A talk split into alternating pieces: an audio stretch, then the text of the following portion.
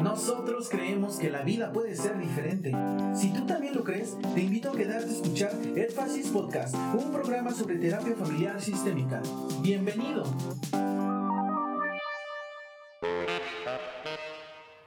Bienvenidos a Énfasis Podcast, episodio número 8, después de casi un mes de no subir contenido. Estamos de regreso. Y bueno, eh, para no hacerla larga, eh, nuevamente me acompañan como en cada programa Juan Carlos, Silvia, Denise y Paola. ¿Cómo están muchachos? Muy bien, gracias Rafa. Maravillosamente feliz de estar en este podcast. Otra vez un podcast sobre ruedas, un poco improvisado.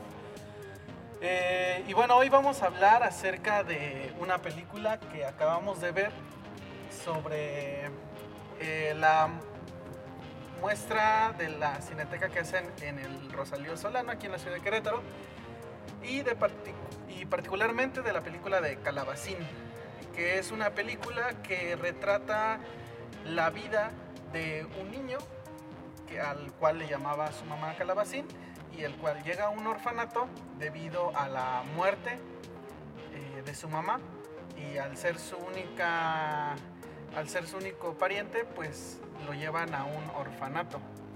Ahí conoce a varios chicos que pasan por la misma situación de situaciones trágicas, por decirlo de alguna manera, y por estas situaciones llegan al orfanato, entre que algunos padres están en la cárcel, otros están deportados, eh, otros están muertos, entre muchas entre otras historias. Pero bueno, pues a mí me gustaría que ustedes le dieran eh, que, bueno, hay que darles a conocer que el equipo de Lightfaces en algún momento trabajó en, un, ¿cómo, ¿cómo, le podemos llamar? Un orfanato, una casa... Casa hogar. Casa hogar. Casa hogar, ya que no podría considerarse orfanato, ya que tenían parientes estos niños, solo estaban ahí a razón de que el Estado había una forma de, protección al menor llevándolos a ese lugar, ya que los padres estaban involucrados en algunas condiciones problemáticas con la ley, digamos así. Que es muy similar a, la, película de Calabacín. Exactamente. Quiero también comentarles que La vida de Calabacín es una producción suiza-francia del 2016. El director ah, es Claude Barras.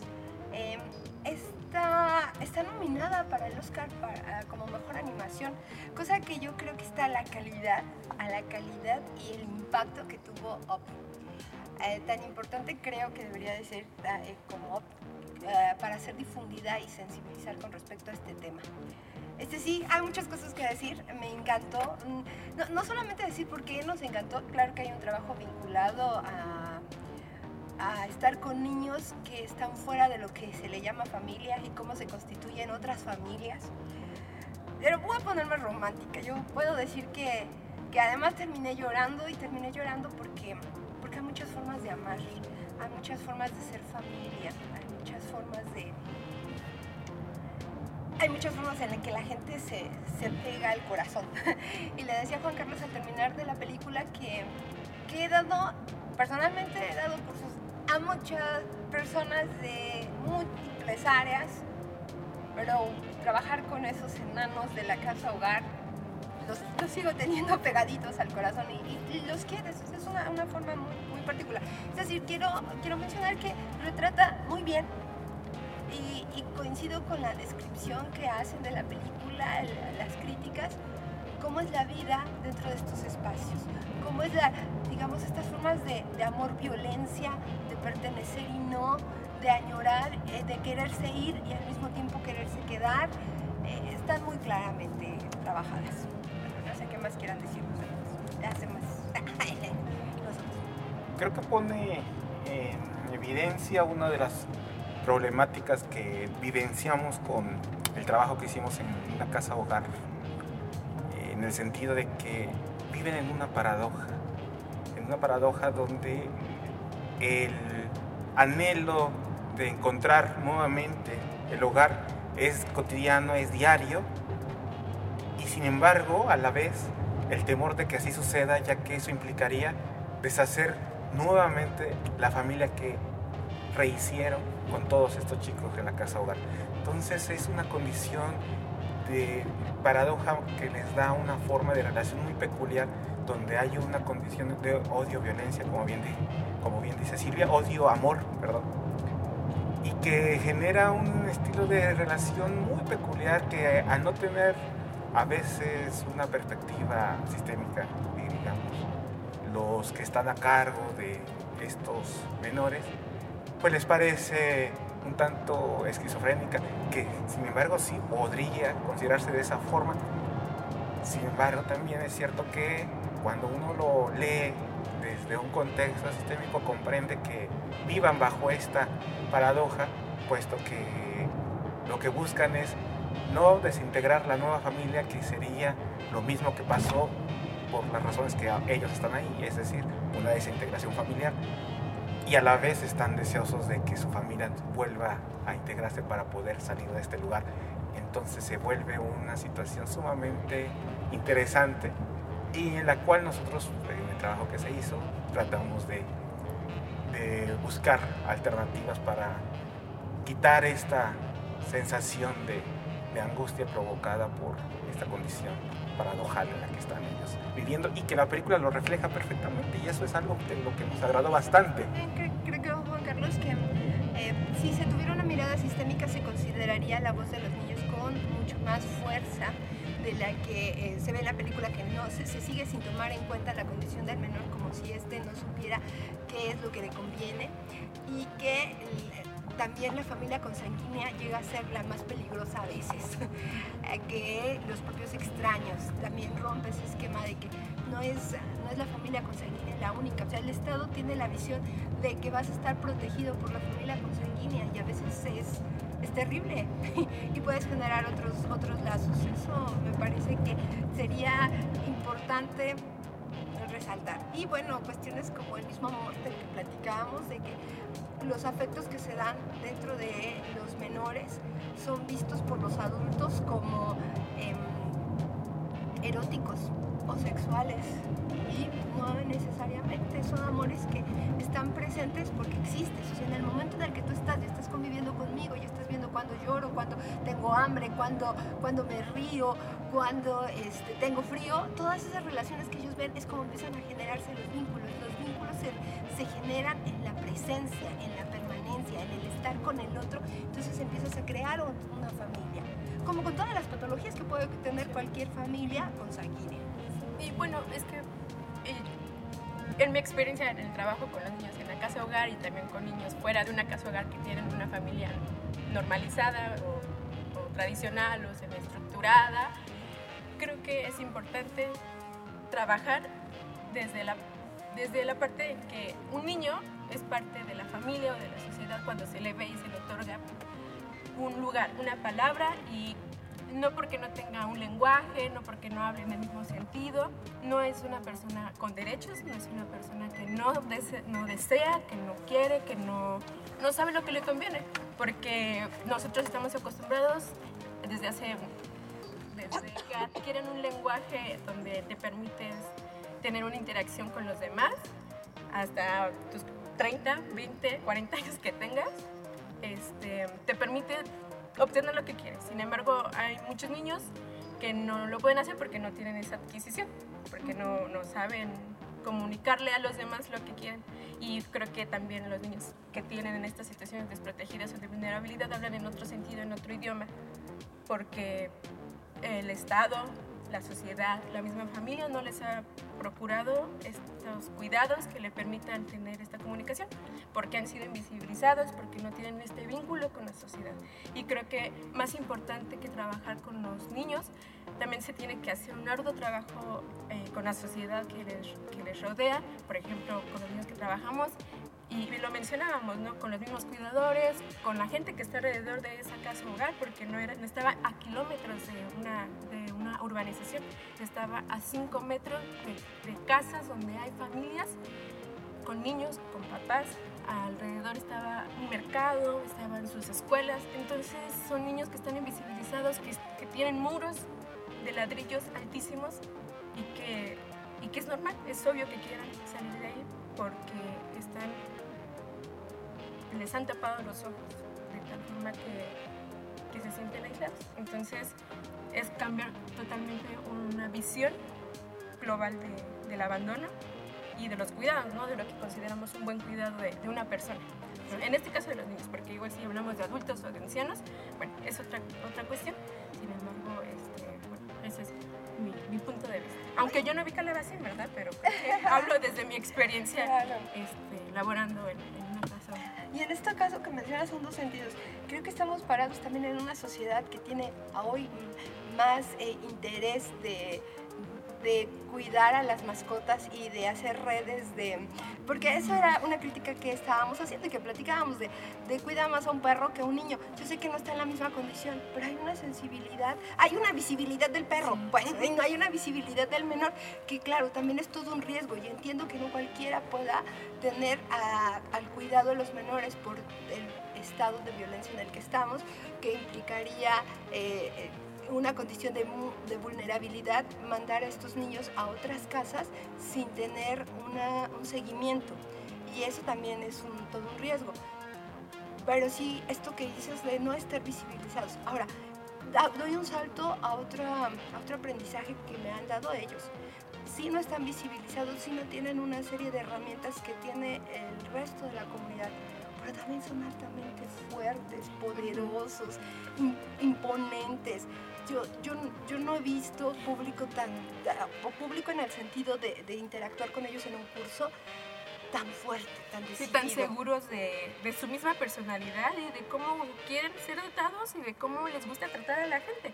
Y creo que esa es la parte que más a veces, en- o en mi caso, eh, me costó trabajar, ¿no? Porque hay niños en otras condiciones que llegas y les impones reglas y las acatan, ¿no? Porque, bueno, en eso nos han acostumbrado cuando estás dentro de una estructura familiar, social, educativa, ¿no? Acatan las reglas y ellos están dentro de un lugar donde son gobernadores y, y imponen y hacen y deshacen. Y es interesante porque tú aprendes a trabajar en esa perspectiva de adaptarte, porque normalmente como instructores, como profesores, como como psicólogos. como psicólogos dicen, bueno, estas son las reglas que vamos a llevar en el, en el espacio psicoterapéutico, en el, en el aula, en nuestra sala de capacitación. Pero llegas en- a un área de 150 metros cuadrados donde hay personas, personitas, si lo quieren ver porque son eh, chicos, niños, este, que tienen su propia estructura, es una mini sociedad y eso es súper interesante desde una parte social, si lo quieren analizar. ¿no? Entonces, eh, es creo que este tipo de trabajos implica deshacerte de toda tu teoría y, y empezar a construir a partir de lo que ellos hacen. Entonces, este, ser aceptado por ellos. ¿no? Ser aceptado, ser exacto. aceptado y cuando te, cuando te dan su cariño es el, el gran dolor que sufrimos ambas partes porque Ujú. sabemos que nuestro amor va a durar el, el tiempo que dura el contrato que se nos está imponiendo a ambas partes. Exactamente. Y bueno, yo también hablando desde mi experiencia actual con niños, es eh, un niño jamás te va a dar una sonrisa si no quiere, no te va a dar un abrazo si no quiere y no te va a decir te quiero si no quiere, de la forma en que lo pueda expresar, con palabras, con abrazos, con gestos, con un dibujo, dando, dándote este, tu pal- de parte de, de su comida, ¿no? Porque son son elementos que los rodean y por los cuales se sienten protegidos, ¿no? Entonces, este, es- puedo a lo mejor hacer referencia a, esta frase de Cummings, ¿no? La respuesta más hermosa la pregunta más difícil, ¿no? Y ellos te dan la respuesta más hermosa al trabajo más difícil, que es interaccionar con un ser humano en construcción. Entonces, es para mí hermoso.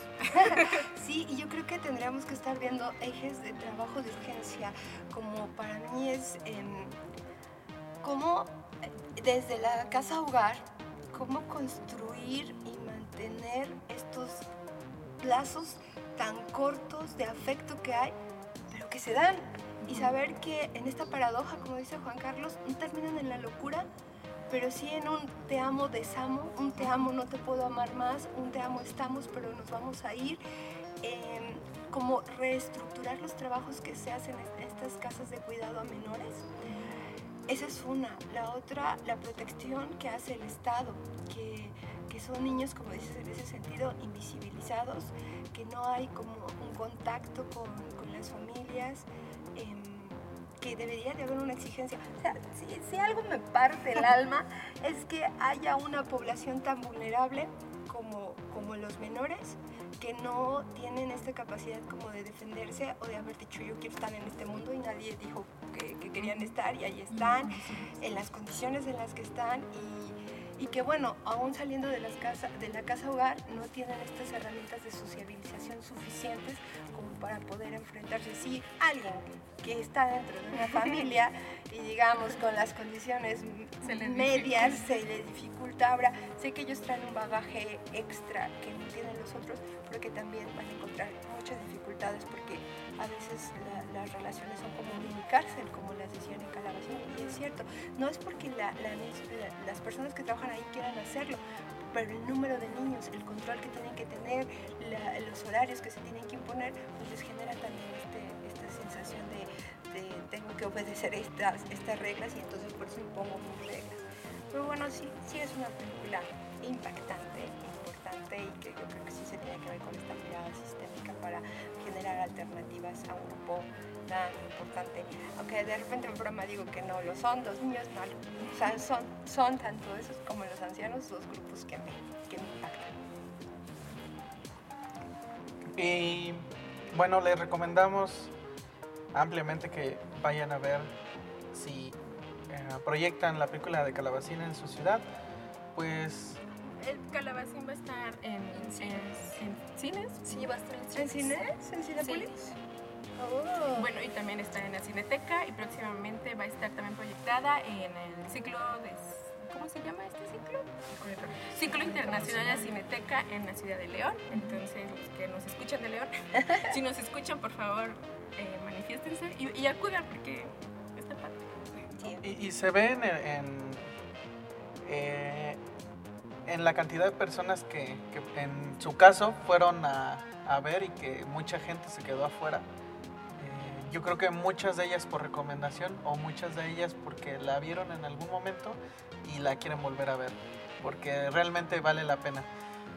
Y bueno, pasando a otros temas, eh, pues queremos hacer una felicitación pública a nuestro presidente, eh, que en un futuro dejará la presidencia para dármela a mí.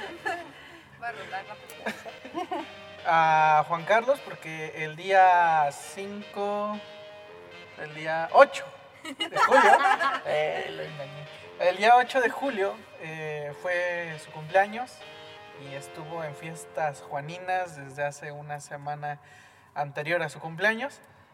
Am, y pues no sé, algunas palabras que quieran dedicar al señor director. Señor director, algunas palabras que se quiere dedicar a sí mismo. Precisamente por ser mi cumpleaños he guardado silencio, tengo ese privilegio. el día de mi cumpleaños. Ya lo han dicho todos mis compañeros con respecto al, al tema de la película y agradezco la felicitación. Y solo quiero aclarar que las fiestas juaninas no se celebran un mes previo al día de mi cumpleaños, sino que un mes previo concluyen las fiestas juaninas del año pasado e inician al día de mi cumpleaños las nuevas fiestas juaninas, porque me la pasé en fiesta todo el año. Nada más es simbólicamente el último mes intensificarlo, pues ya que es la conclusión de las del año pasado. Entonces agradezco mucho el- lo- las felicitaciones. Y entrando a otros temas que también tienen que ver, el día 8 de julio, eh, bueno, el día 7 de julio, eh, se terminaron las, tre- las treceavas, treceavas. Jornadas relates en Portugal, en Lisboa, y se, anun- se anunció que para el siguiente año, en las mismas fechas, 5, 6 y 7 de julio del 2018, es probable y muy seguro que estemos arribando a Argentina, pues eh, se repetirán donde todo inició de eh, esta red latinoamericana y europea de escuelas eh, sistémicas. Y ah, pues por fin iremos a Argentina, bueno, lo digo por mí. Todo el equipo de Farisis irá a Argentina, tendrá. y además eh, van a exponer sus trabajos, entonces es un momento en el que regresamos al sur. Bueno, y para los que no sepan, o para- habría que puntualizar, los la relates, o la- los relates, ¿cómo lo podríamos llamar? Eh, bueno, es la reunión de todo el bagaje, o de todas las mentes que trabajan la teoría sistémica desde muchas perspectivas, educativas, sociales, clínicas, y bueno, se llega a hacer un gran soliloquio. Y, y bueno, aparte, en, ese tipo de eventos se llega a revolucionar.